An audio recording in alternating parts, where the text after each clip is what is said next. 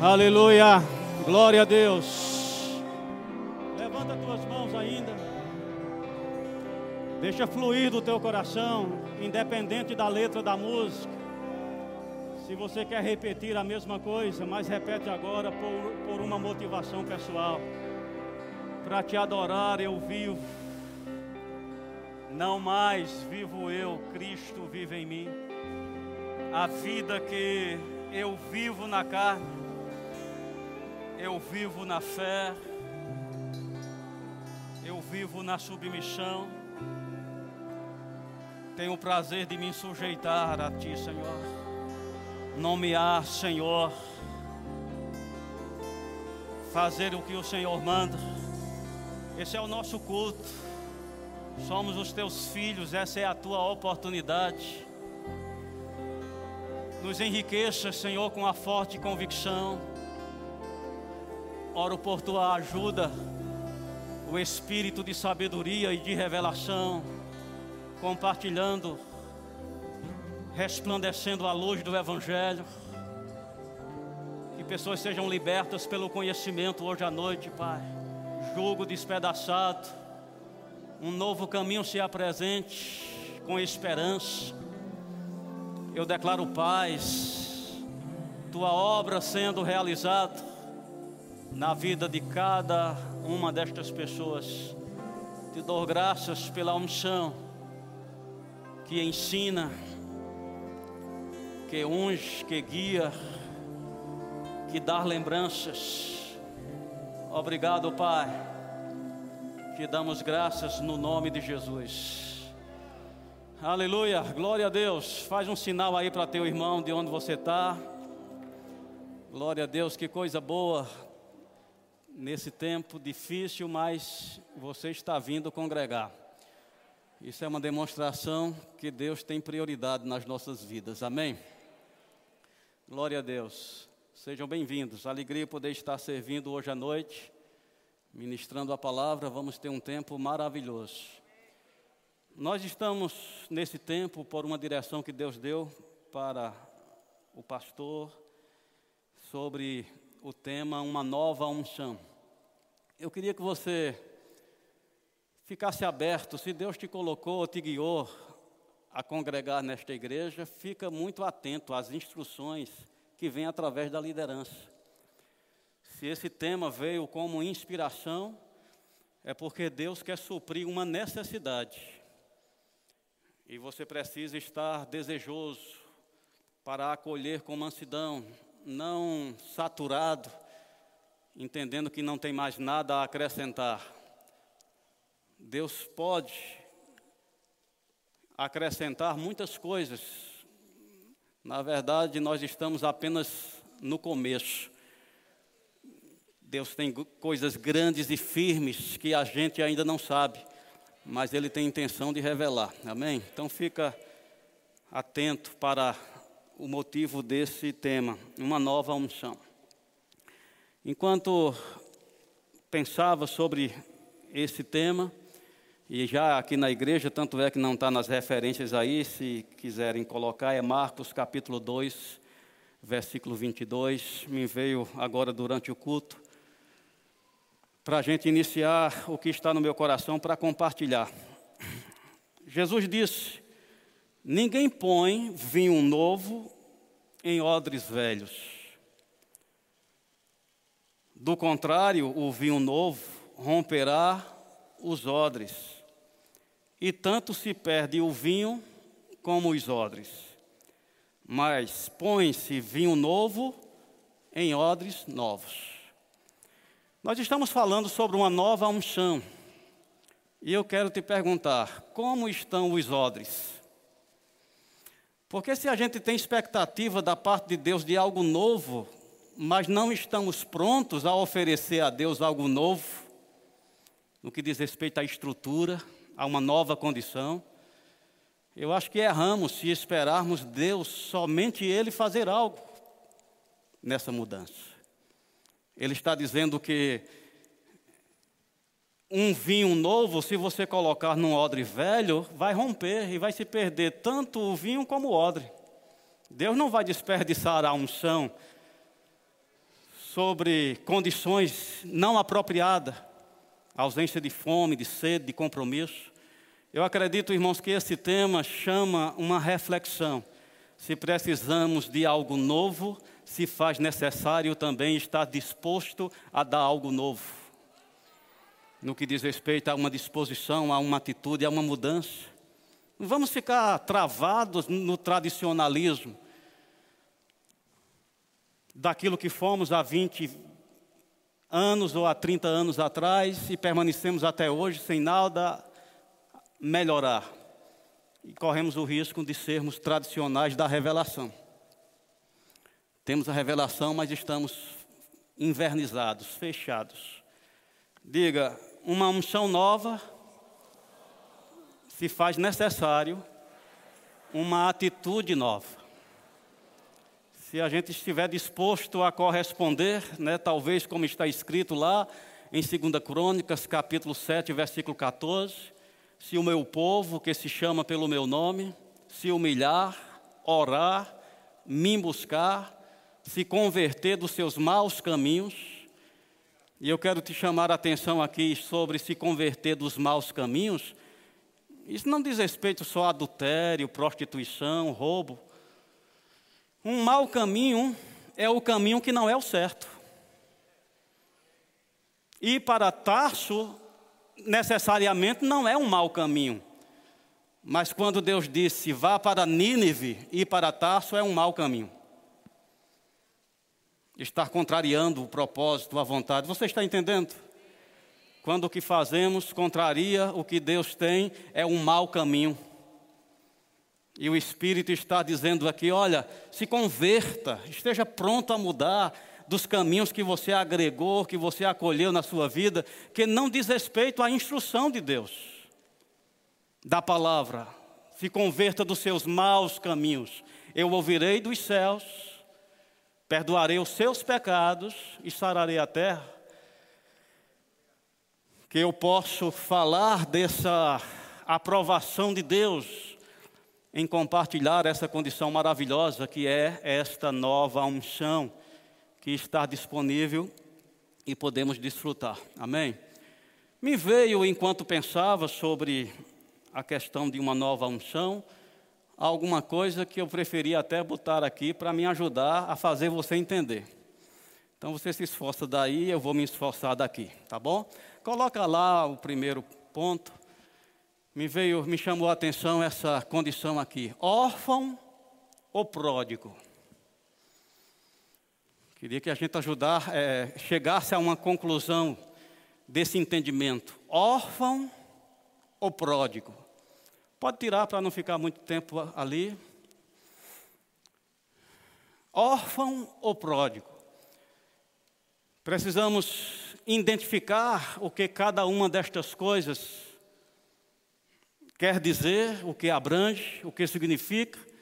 E eu trouxe um significado Queria que você observasse para órfão, o que é um órfão? E eu quero que você identifique até terminar esse culto se a tua condição é de órfão ou de pródigo. Ou pode ser o adequado, que é de filho. Mas pelas consequências, a gente tem visto muitas pessoas desamparadas. Pessoas que estão se sentindo órfão. Será se é órfão mesmo ou é pródigo? Com falta, com escassez, com insegurança, ausência de proteção, pelo menos na concepção. Então, o que é um órfão?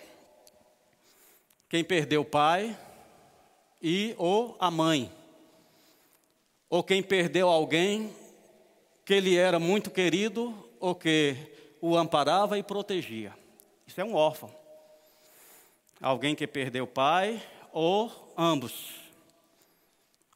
Ou alguém né, que protegia, que amparava. Isso é um órfão. Tira um pouquinho para não ficar muito tempo a imagem lá. Alguém que tem ausência né, do pai e da mãe, ou de alguém que protegia ou amparava. Eu vou te perguntando, é essa a condição? Talvez você se sinta sozinho, desamparado. Talvez você reconheça, eu tenho necessidades. Vamos para o outro ponto. Pródigo. O que quer dizer pródigo?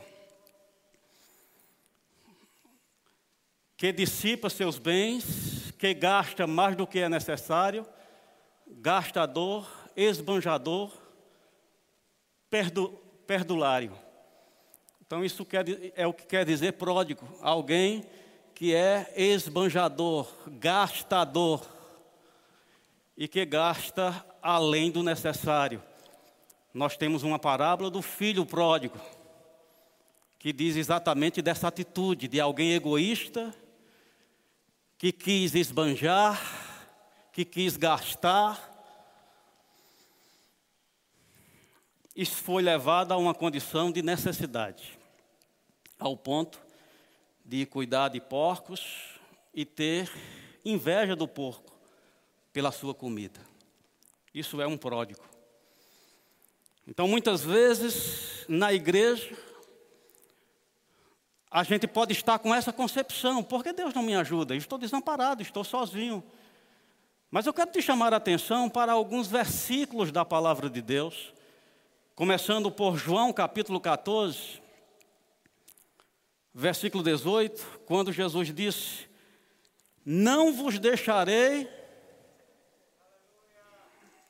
órfãos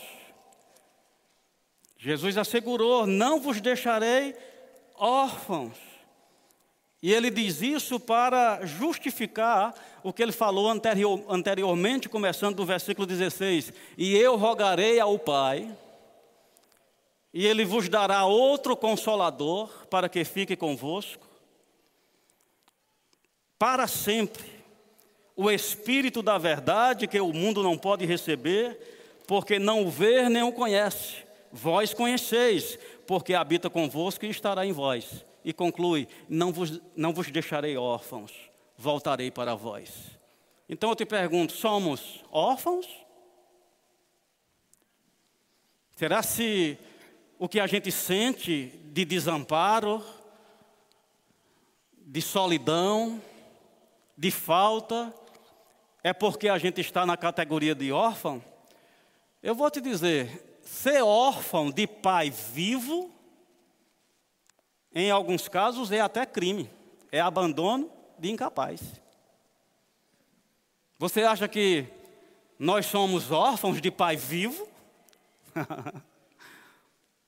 Será se Deus vai incorrer nessa quebra de princípio? Ele vivo e deixa a gente na condição de órfão? Jesus se antecipou já com essa informação: olha, não vos deixarei órfãos. Para suprir essa necessidade, o meu Pai vai enviar o Consolador. Então, como foi que Deus escolheu para nos assistir? Para não deixar a gente na condição de órfão, diga através do Espírito Santo.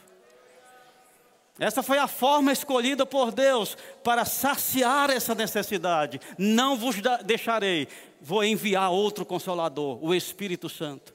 Então, o Espírito Santo é o agente de Deus para dar essa cobertura de maneira que não sejamos achados órfãos.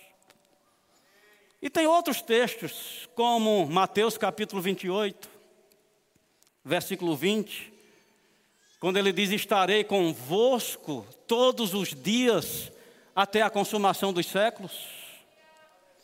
O que dizer de Hebreus, capítulo 13, versículo 5, quando ele diz: O Senhor é o meu ajudador, não te deixo, não te desamparo. E por isso podemos dizer: O Senhor é o meu ajudador, eu não temerei. Eu te pergunto: Dá para qualificar a gente como órfão? Sim ou não? Não, de maneira alguma. 2 Coríntios capítulo 13, versículo 13, a Bíblia diz: A graça do Senhor Jesus Cristo, o amor de Deus e a comunhão do Espírito Santo seja com todos, não é direito de alguns. A provisão de Deus, a comunhão, a assistência do Espírito Santo seja com todos. Então não somos órfãos. Mas eu vou te dizer, tanto a necessidade do órfão, como a necessidade do pródigo, como consequência é semelhante. Qual é a, a consequência do órfão? Desamparado. Certamente isso gera necessidade, ausência. Qual é a consequência do pródigo na colheita das suas escolhas? Olhe para a parábola do filho pródigo. Carência, necessidade, desamparo, lançado ao léu, o mais baixo nível. Só que, na condição de órfão, Deus é o culpado. E nós já isentamos Deus aqui, onde Ele não tem essa culpa. Não é por falta de ajuda de Deus que padecemos necessidade. Não é por falta de proteção de Deus que nos sentimos inseguros. Não é por falta de provisão de Deus que passamos necessidade. Não. Deus está isento. Se fôssemos órfãos, Deus era o culpado. Agora, ser pródigo, a culpa é nossa. Cu... Ser pródigo é uma escolha pessoal. Eu sei que esse texto, por causa da parábola, a gente relaciona filho pródigo a alguém desviado, afastado. Mas me veio uma inspiração para falar sobre pródigos do Espírito. Estamos na igreja, não somos pródigos no que diz respeito à fé, confiamos ou testemunhamos a nossa fé em Deus e verdadeiramente nascemos de novo, temos a vida de Deus, não somos pródigos no que diz respeito a Deus, da sua paternidade nesse sentido, mas nos tornamos muitas vezes pródigos do Espírito, que é o agente de Deus para a cobertura, para a assistência nesse tempo. O que é se tornar pródigo? É reclamar sua independência, é viver à parte, é não ter prazer de viver em conjunto. Eu quero que você vá para Lucas capítulo 15, e eu quero ler o texto do filho pródigo original.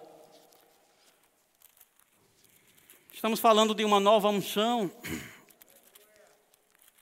mas eu acho que os odres precisam de ajustes ou dessa iniciativa de um odre novo, com comprometimento, e com base nesse entendimento, eu acredito que você vai precisar se mexer. Porque se você fosse órfão, era Deus que tinha que ajustar. Mas se é você que é pródigo, você tem que ajustar. Pródigo do Espírito. O que diz Lucas capítulo 15, Versículo 11. Diz: Continuou certo homem, homem tinha dois filhos. O mais moço deles disse ao pai: Dai-me parte dos bens que me cabe. E ele lhe repartiu os haveres.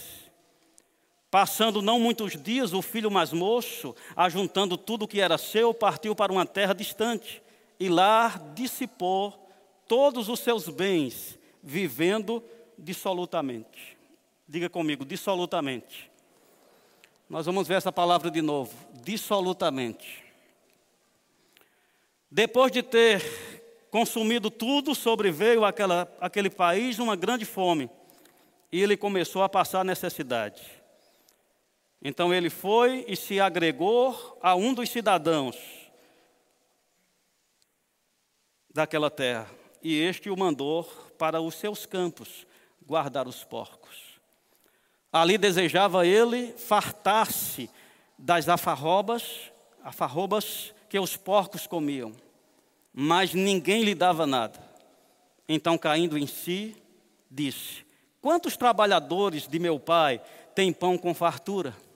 E eu aqui morro de fome.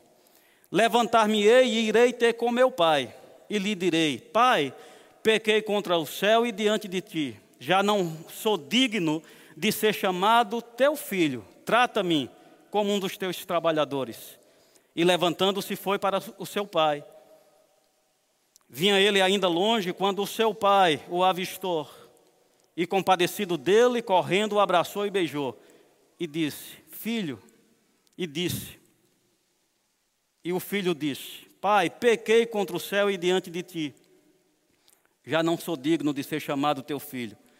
O pai, porém, disse aos seus servos: Trazei depressa a melhor roupa, vestiu, ponde um anel no dedo e sandália nos pés. Trazei também e matai o novilho servado. Comamos e regozijemos. E, é, porque este filho estava morto e reviveu, estava perdido e foi achado. E começaram a regozijar-se. Então eu te pergunto: esse, esse filho estava na condição de pródigo, é porque o pai não tinha intenção de cobrir ele? Esse filho se tornou pródigo porque ele era órfão? O que levou ele a ser pródigo? É porque não tinha acolhida? É porque não tinha proteção? Não, a gente percebe que tanto antes quando ele disse: Me dá parte. Tinha um pai, tinha um cuidador, tinha um responsável. E quando ele caiu em si e disse: Eu vou me levantar e vou ter com o meu pai, que até era justo não ser aceito. Eu estava lendo Rick Renner e ele falava: a gente não entende essa questão hoje, né, porque é tanta família desajustada, mas naquele tempo em que essa parábola foi apresentada, as famílias precisavam um dos outros. Aquele filho era uma peça importante na estrutura daquela família. Pensar em viver de forma egoísta era ir de encontro a todos. A paternidade, a subsistência daquela família, a função que ele desempenhava naquela família. Mas ele foi pródigo, ele foi ganancioso, ele foi egoísta, ele só pensou em si mesmo, esbanjador, gastador. E isso levou ele à penúria. Mas quando ele quis voltar, o que ele encontrou? Um pai assegurando: órfão você não fica. Porque se alguém está na condição de desamparado, não é porque é órfão, você tem pai. Pode ser que as suas escolhas tornou você pródigo. E eu tive a liberdade de fazer uma interpretação desse texto. E eu queria que você colocasse aí, trazendo para uma linguagem atual, dentro da minha compreensão compreensão. Então, o, o rapaz, a pessoa, esse pródigo vem ao Consolador. Eu estou falando sobre pródigo do, do Espírito. Pessoas que estão na igreja não estão desviadas. Pessoas que estão ligadas a Deus como filhos não estão afastados, mas com respeito ao Espírito Santo, a comunhão do Espírito Santo, ao falar em línguas, aos dons espirituais, essas pessoas se fizeram pródigas, elas tomaram uma decisão: não quero isso. E vamos lá. Vem ao Consolador e pede: dai-me parte do tempo que me pertence. E lhe foi concedido. Passando não muitos dias, fazendo uso egoísta daquilo que era seu, partiu para um mundo abrangente de diversidade e dissipou todo o seu tempo dissolutamente em likes, selfies, chats, WhatsApp, Instagram, TikTok, YouTube e demais distrações e também em compras diversas. Vamos lá, pode passar. Depois de ter consumido tudo, sobreveio o grande vazio aquele mundo e começou a passar necessidade, medo, ansiedade, solidão, desespero, depressão. Então ele buscou a ajuda de um cidadão daquele mundo e esse lhe passou antidepressivos. E ali ele desejava ter vida, invejando até os próprios animais. Então, caindo em si, disse: Quantos servos na velha aliança tinham fartura de vida e paz? E eu aqui morro de escassez.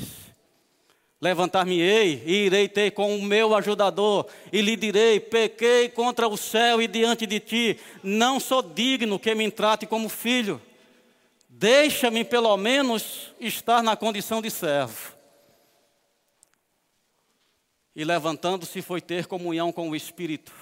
Vindo ele e percebido a sua atitude, o Espírito Santo prontamente o acolheu na comunhão restaurando a graça e a paz e a ousadia de filho de Deus, reavivando o fervor em orar em línguas, interpretar e até profetizar, e participar de todos os dons. E o recomeço, o fruto já foi regozijar-se. Aleluia. Aleluia. Se levarmos em conta que nos tornamos pródigos da comunhão do Espírito por escolhas superficiais, que não faz a gente um desviado ou um pródigo da igreja, mas somos pródigos da comunhão do Espírito. Quando a Bíblia diz: a comunhão do Espírito seja com todos vós.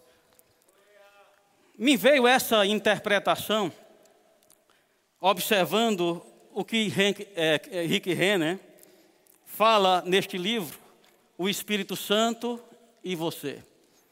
Na página 16, ele diz: a maioria dos crentes anseia por conhecer um lugar mais profundo em Deus. Há multidões de cristãos que realmente ama, amam a Deus, mas não têm alegria porque não experimentaram esse lugar mais profundo nele. Esforçando-se por agradar a Deus, e por fazer o que é certo, eles vão à igreja semana após semana, se perguntando: por que se sentem tão impotentes e tão vazios como cristãos? Mas eles mantêm o ritmo, fi, fielmente, esperando que de algum modo, algum dia, tudo comece a dar certo para eles. Enquanto isso, esses cristãos se sentem culpados pela maneira como se sente e não ousam compartilhar isso com ninguém.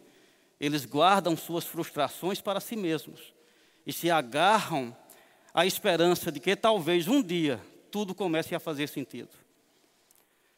Se já estar nesse estado, você sabe que não há nada que nos faça sentir mais infelizes e derrotados que ser um cristão que está tentando sinceramente viver uma vida cristã sem realmente conhecer a alegria e o poder do Espírito Santo. E ele justifica, por isso esse livro foi escrito. Isso fala, amados, de um grupo que ele chama aqui de uma, uma multidão de cristãos, que apesar de estar na igreja se esforçando para ser fiel, mas não goza da alegria e do fervor do poder que só pode vir por esse agente que foi deixado por Deus. Enviarei outro consolador, o Espírito Santo, o qual o mundo não pode desfrutar, mas vocês podem, porque ele está em vós. Mas a maioria reclamou independência, me dá o meu tempo. Eu não quero usar o meu tempo orando em línguas, eu não quero usar o meu tempo salmodiando. E me perdoe se eu te machuquei fazendo referência a essas formas de distração, mas infelizmente tem sido uma realidade na vida de muita gente. Nos tornamos pródigo por causa dessas facilidades de distração que nos absorve. E depois não sabemos porque estamos acometidos de uma solidão. E você não pode culpar o pai porque você não é órfão, você tem pai. E ele está respaldado com documentos a seu favor, da parte dele tem ajuda, tem provisão. Mas se faz necessário uma valorização, um apetite, uma fome, uma seleção. Eu estou sendo abençoado com essa palavra. Eu não quero ser pródigo do Espírito. Me fez lembrar também a situação daquele rapaz, conhecido como o homem rico ou jovem rico, de Marcos. Estão comigo?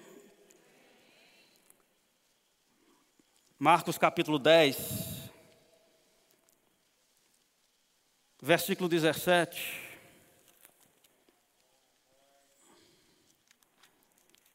Aleluia. Marcos 10, versículo 17. O jovem rico. E pondo-se Jesus a caminho, correu um homem ao seu encontro, ajoelhando-se, perguntou: Bom mestre, que farei para herdar a vida? Respondeu-lhe: Por que me chamas bom? Ninguém é bom senão um que é Deus. Sabe os mandamentos? Não matarás, não adulterarás, não furtarás, não, dirá, não dirás falso testemunho, não defraudarás ninguém, honra a teu pai e a tua mãe.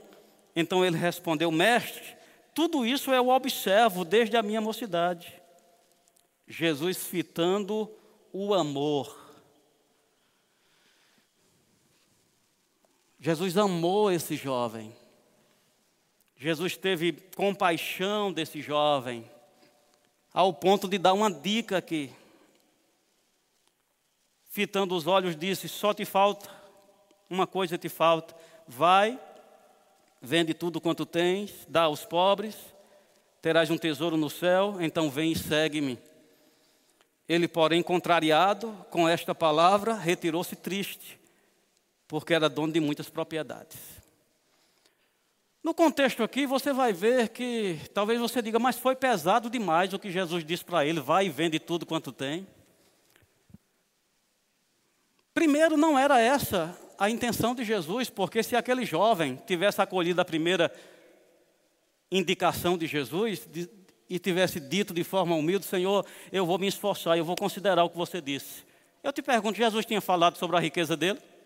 Não, ele tinha ido embora com riqueza e tudo. Como foi muitos, Zaqueu só deu a metade e Jesus disse: Hoje veio salvação nessa casa. Rick Renner faz referência que Lázaro Marta e Maria também eram muito ricos e Deus não fez nem menção que ele devia dar nada. O dar aqui era para revelar o lugar que esse rapaz era pródigo. O dar aqui foi porque Jesus fitou nele e o amor, dizendo, ele evidencia desejo de acertar. Deixa eu dar a dica para ele perceber onde é que está o erro.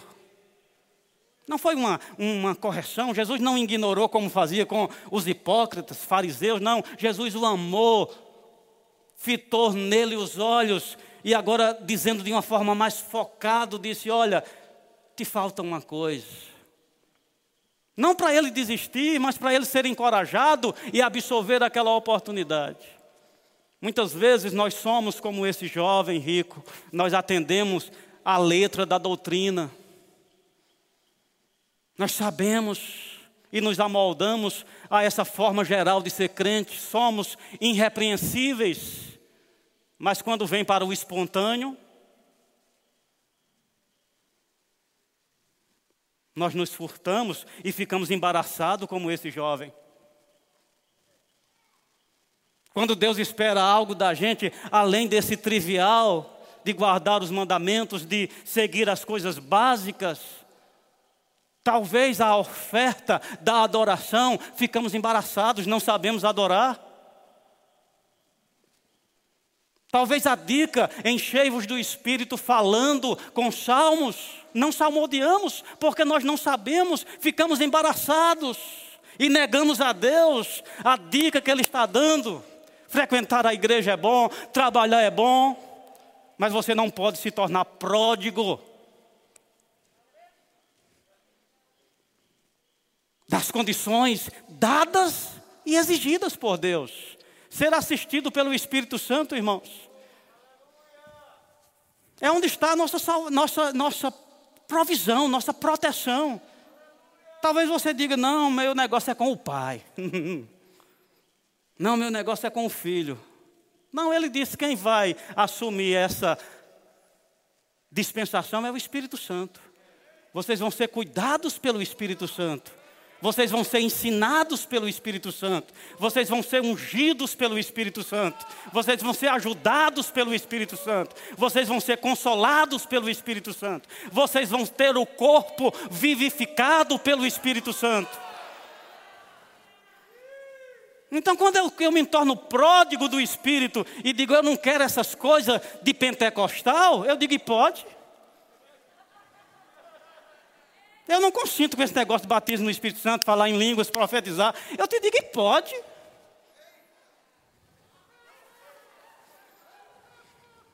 Se tornar pródigo, decidir que vai esbanjar seu tempo em outras coisas que você entende como prioridade. Essa é a razão, gente, de tantas pessoas descobertas, padecendo, sofrendo, ao ponto de viver aqueles sintomas: abandono, desamparo, falta, angústia, até depressão. Eu tenho uma convicção comigo. Às vezes eu sou advertido dizendo cuidado. Mas eu tenho uma convicção comigo, irmão, se um crente cheio do Espírito, dentro das proporções apresentadas pela palavra, ele não é vencido pela depressão. Ele pode até ser visitado. Mas essa ajuda do Espírito, esse poder que foi capaz de ir lá quando Jesus estava bem propício a uma depressão, soando gotas de sangue. Pai, se possível, passa de mim esse cálice, certamente sendo assolado por aquela visão do sofrimento que estava às portas, mas diz que prontamente ele se levantou. Ele disse: Vamos, estou pronto. De onde veio essa, essa capacidade imediata? De onde veio essa força, essa ousadia? Eu sei que vem sofrimento, mas eu sou capaz de suportar, eu sou capaz de cumprir, se não por essa ajuda do Espírito Santo. Espírito Santo este que não foi com ele. Não vos deixarei órfãos, enviarei outro consolador para que fique convosco. Então, esse jovem rico, muitas vezes representa muito de nós, que nos gabamos. Sou da igreja, frequento bem os cultos, sei o que é fé, considero a doutrina, mas quando pede o espontâneo, ficamos embaraçados. Enchei-vos do Espírito, falando entre vós com salmos. A Bíblia diz que o que ora em línguas edifica-se a si mesmo. Tem muitos que nem orar em línguas oram. O que quer dizer isso? Foi batizado, e não ora em línguas. É uma, é uma forte característica de um pródigo. De alguém que fez uso da sua liberdade e de forma egoísta conclui: não tem tempo para isso. Isso não é tão importante. Porque aquilo que é importante, a gente busca, a gente valoriza. A gente faz, faz pesquisa, a gente se informa, a gente procura ajuda. Mas tem muitos crentes frequentando igrejas pentecostais que nem sequer respondem o apelo do batismo no Espírito Santo. Como se fosse algo que pode ser deixado de lado, quando o céu sabe, essa é a condição, deles serem ajudados, deles serem supridos, deles serem cobertos. Então, uma pessoa que está sendo salvo não pode sobejar dizendo: Eu não quero assim. Eu até brinquei um dia falando: se alguém está morrendo afogado e o salva-vida joga uma boia, e ele diz: Boia não, boia não. Amém? Quem está morrendo afogado e rejeita a forma que está sendo salvo? Parece engraçado, mas é assim que fazemos com as coisas do Espírito. Deus está dizendo: a ajuda vai ser pelo Espírito. Espírito não, Espírito não. Porque a Bíblia diz que é o homem natural, ele não aceita as coisas do Espírito, porque parece loucura. Falar em línguas parece loucura, mas salva.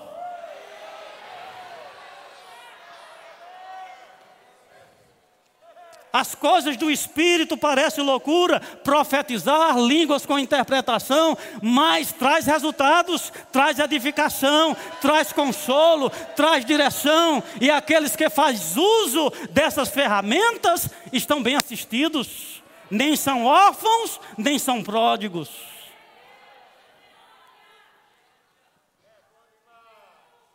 Então esse jovem ficou embaraçado quando disse: Vamos para o espontâneo. Então, falar em línguas edifica-se a si mesmo. Então, tem muitos crentes que se contentam e se coloca dentro da categoria do homem rico. Isso aí eu já faço, desde que fui batizado. Mas falar em línguas ainda é pouco. Porque a Bíblia diz: quem ora, quem fala em outras línguas, ore para que possa profetizar. Porque o que fala em línguas edifica-se a si mesmo, mas o que profetiza edifica os outros. Então você não pode pensar só, não, o meu bem, isso ainda é pródigo. O meu bem, quero estar bem, quero estar forte. Estão comigo, gente? Eu não sei quanto a você, essa situação que o mundo está passando, que de alguma forma nós estamos inseridos, tem revelado muita coisa. Muitos crentes só tinham para eles mesmos nesse tempo.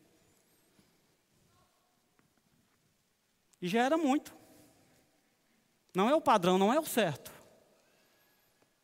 Mas em muitos que não tinham nem para si mesmo. Ou seja, usaram toda a sua maturidade para sobreviver, mas que não conseguia ter nem um pouquinho para ajudar ninguém. Isso mostra que estamos limitados, nós não estamos no padrão.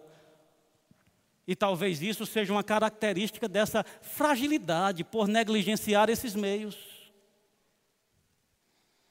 Então, quando a Bíblia vai falar sobre enchei-vos do Espírito, ela diz assim: Não vos embriagueis com o mundo no qual há dissolução. Eu mandei você guardar essa palavra. Porque o, filho pródigo gastou as coisas como? Dissolutamente. E aqui o Espírito está dizendo: olha, não se embriague com o vinho, porque o, o vinho vai levar você a agir de forma dissolutamente. O que é esse vinho aqui? É embriaguez. Tem muita gente embriagada, gente. Talvez não seja o caso aqui. Eu estava num restaurante com, com Jane e olhando a mesa do lado. E a mesa do lado, eles não tinham comunhão. Eles estavam só tirando selfie o tempo, selfie o tempo todo. Era.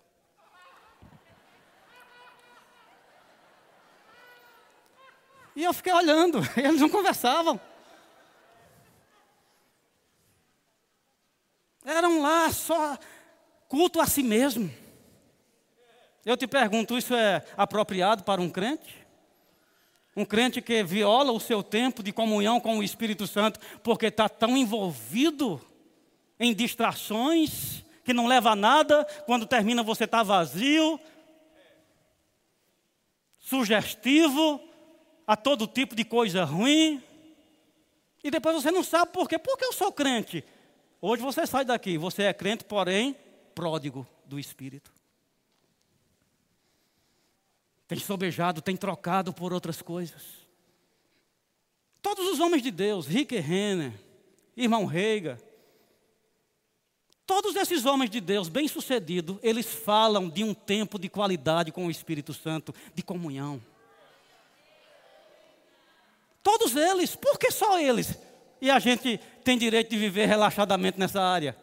Eles falam de tempo de comunhão, de vigílias, onde passava noites horas, valorizando, tendo comunhão, orando em línguas, interpretando, profetizando, se enchendo do Espírito, para poder viver as condições apresentadas pela palavra. Fique comigo, gente. Eu não, eu não quero que você se machuque com isso. E eu não quero divergir do que pessoas têm dito sobre isso. Eu não sou contra você orar em línguas dirigindo. Eu acho que é maravilhoso. Mas você não pode limitar toda comunhão com o Espírito Santo só dirigindo. Eu não sou contra orar em línguas, lavando prato, varrendo a casa. Mas você não pode limitar, dizer eu já tive comunhão com o Espírito Santo. Porque eu acredito que quando você divide com outra atividade, talvez a gente esteja ferindo aquilo que Deus quis dar como uma sinalização, dizendo que o óleo da unção, ele não poderia ser copiado, a sua fórmula não podia ser dividida. Homem comum não usava aquela fórmula, ela era exclusiva para o sacerdócio. Isso fala de exclusividade que Deus não quer dividir. Então, se nós valorizamos a unção, não é muito que haja um tempo exclusivo para esse óleo que Deus não aceita cópia, que valoriza o ponto de dar exclusividade. Esse tempo aqui agora não é lavando prato, não é dirigindo, não é fazendo nenhuma outra coisa, é exclusivo para o Espírito.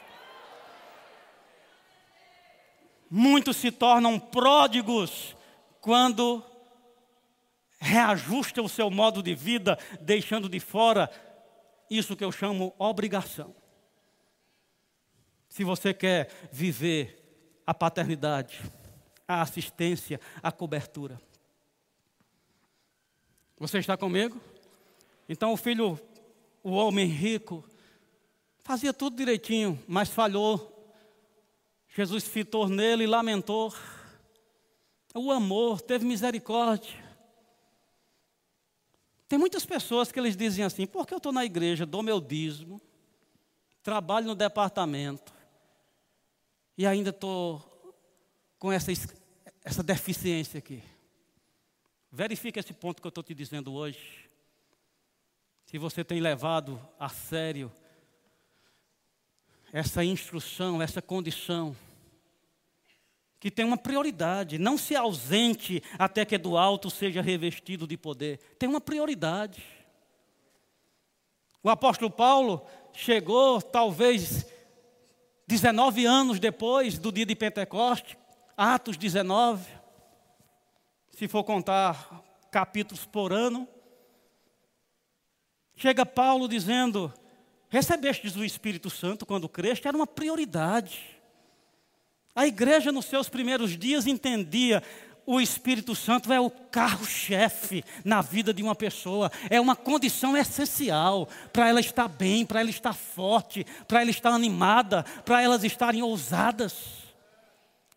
Diz que os discípulos passaram uma circunstância, se levantou as autoridades, dizendo: Não fale mais nesse nome. Eles disseram: Como? não falar neste nome, é justo obedecer a vocês ou a Deus? E diz que as autoridades engrossaram, eu só lembrei dos decretos. Engrossaram mais, falaram de uma forma mais firme, e parece que essa segunda vez mexeu um pouquinho com eles. E disse que eles procuraram os irmãos. Eu ouvi, não sei quem foi que falou, acho que foi o pastor de, o pai de, de Juliana dizendo: quando você se sente fraco, o que é que você faz? Você procura os irmãos. Tem pessoas fracos dizendo: eu vou ver mesmo se os irmãos vão me procurar. Ei, quem está fraco é quem procura os irmãos. Não deixa o diabo te enganar. Procurou os irmãos e disseram: Olha, as autoridades nos ameaçaram. Mas disseram: Não, vamos levantar a voz e levantaram a voz unânime, exaltando a Deus, tu, soberano, que fizeste o céu, a terra, o mar, tudo que neles há. Olha para as suas ameaças, Senhor. Concede aos teus servos ousadia, uma unção nova, uma unção fresca, um ânimo. para que a gente fale a tua palavra, para que a gente continue o chamado, continue o propósito. Enquanto estende a tua mão para fazer sinais, prodígios, por intermédio do teu santo servo, diz que enquanto oravam, tremeu o lugar e todos foram cheios do Espírito Santo, mostrando a importância e a necessidade dessa ajuda que o céu organizou para nos suprir. Se você se sente com necessidade ou só, não é porque você é órfão, é porque você em algum lugar fez opção por um uma decisão egoísta. Me dá o meu tempo. Muitos crentes têm administrado o seu tempo da forma que eles entendem. Cabe tudo nele. E quando chega a comunhão com Deus, ai, tu sabes, Senhor, é tudo que Deus tem se enche de tudo. Eu te digo, isso é a condição do pródigo. Alguém que solta a fartura com um motivo egoísta e escolhe viver independente daquela cobertura. Mas isso vai trazer consequência.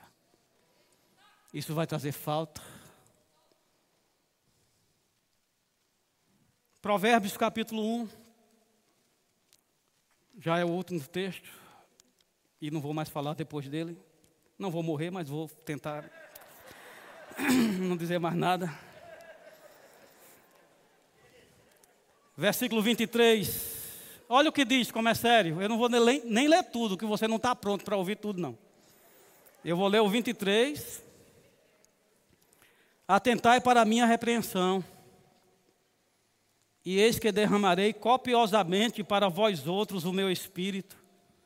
Como é que Deus derrama o espírito? Copiosamente, é um dilúvio. Como? Atentai para a minha repreensão, e vou derramar copiosamente sobre vós outros o meu espírito, e vos farei saber as minhas palavras. Versículo 28 ele está mostrando que as pessoas negligenciaram, não acolheram. Então me invocarão, mas eu não responderei. Procurar-me-ão, porém não hão de me achar. Porque aborreceram o conhecimento e não preferiram o temor do Senhor. Não quiseram o meu conselho e desprezaram toda a minha repreensão. Portanto, comerão do fruto do seu procedimento, e dos seus próprios conselhos se fartarão. Os nécios são mortos por seu desvio. E aos loucos, a sua impressão de bem-estar os leva à perdição. Ei, quando nós estamos embriagados com essa distração, tem uma sensação de bem-estar lá. É por isso que somos tão assediados. Mas a Bíblia diz: a impressão de bem-estar leva à perdição. Mas o que me der ouvidos, o que é que acontece? o que me der ouvidos, acontece o quê? Habita seguro. O que mais? Tranquilo e sem temor do mal. Aleluia! Fica em pé e levanta as tuas mãos e faz a tua consagração, Pai ouvimos hoje, não somos órfãos. Você mesmo disse: Não vos deixarei órfãos. Não podemos te culpar por necessidades, por solidão, por escassez, por depressão. E não queremos, Pai, continuar pródigos. Fazemos como esse rapaz, nos levantamos e dizemos: Espírito Santo, queremos viver o batismo, estar imerso. Sim, é estranho. O homem natural considera loucura, mas nós acolhemos, nós queremos as manifestações do Espírito, o falar em outras línguas, o interpretar as línguas, o profetizar, o salmodiar, ficamos disponíveis para corresponder a essas condições e viver cheio do Espírito. Muito obrigado, Senhor, porque pessoas estão se comprometendo. Não seremos pródigos do Espírito. Espírito Santo de Deus, consolador. Somos santuários de Deus e o Espírito Santo habita em nós. Acolhemos com prazer, nos deixamos estar batizados, imersos. Queremos o batismo, essa condição de estar tomado. Nos consagramos para esse novo tempo, odres novos, unção nova. Em o nome de Jesus eu te dou graças. Quero viver isso, Senhor, e eu declaro paz sobre os meus irmãos. Em nome de Jesus. Amém. Você pode sentar. Se você está aqui hoje à noite e ainda não entregou sua vida, não nasceu de novo, e hoje você foi alcançado por uma palavra vinda da parte de Deus em algum momento, pode ter sido na